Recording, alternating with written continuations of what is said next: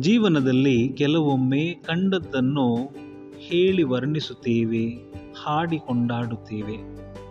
ಆದರೆ ಅನುಭವಿಸಿದ್ದನ್ನು ಎಲೆಮರೆಯ ಕಾಯಿಯಂತಿರುವ, ಒರಟು ಒರಟಾಗಿ ಮಾತನಾಡುವ ಅಪ್ಪ ಮಾತಿನಲ್ಲಿ ಮೌನಿಯಾದರೂ ನಡತೆಯಿಂದಲೇ ನಮ್ಮನ್ನು ನಡೆಸುವವನಾಗಿದ್ದಾನೆ.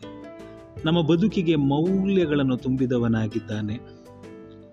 ಅಮ್ಮಳ ಪ್ರೀತಿಯ ಪ್ರಪಂಚದೊಳಗೆ ಯಾವತ್ತೂ ಕಾಲಿಡದೆ ನಮ್ಮ ಕುತೂಹಲಗಳಿಗೆ, ನಮ್ಮ ಆಸೆಗಳಿಗೆ, ನಮ್ಮ ಕನಸುಗಳಿಗೆ ಪ್ರೋತ್ಸಾಹ ನೀಡುವವನು ಅಪ್ಪ.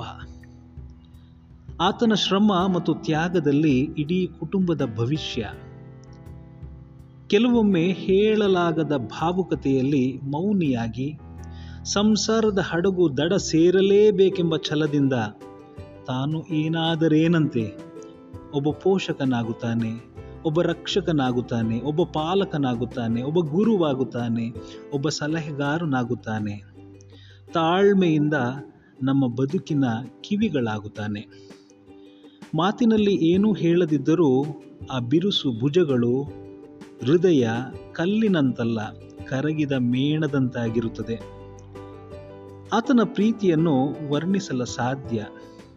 ಆತನನ್ನು ಪ್ರಶಂಸಿಸದಿದ್ದರೂ ದುಃಖಪಡಲಾರ. ಯಾವ ಕನಸಿನ ಅಪೇಕ್ಷೆ ಇಡಲಾರ. ಏಟು ಬಿದ್ದಾಗ, ಅಮ್ಮ ಎಂದಾಗಲೆಲ್ಲ ಆತ ನೋವನ್ನು ಅನುಭವಿಸುವುದೇ ಇಲ್ಲ. ಕಾರಣ, ಅವನ ಪ್ರೀತಿ ಆಕಾಶದಂತೆ. ಅಳೆಯಲು ಅಸಾಧ್ಯ. ರೋಮನರಿಗೆ ಬರೆದ ಪತ್ರ ಎಂಟನೆಯ ಅಧ್ಯಾಯ ಹದಿನೈದನೇ ವಚನದಲ್ಲಿ ಆ ಆತ್ಮದ ಮೂಲಕ ನಾವು ದೇವರನ್ನು ಅಪ್ಪ, ತಂದೆಯೇ ಎಂದು ಕರೆಯುತ್ತೇವೆ ಎನ್ನುವುದನ್ನು ಆಲಿಸುತ್ತೇವೆ.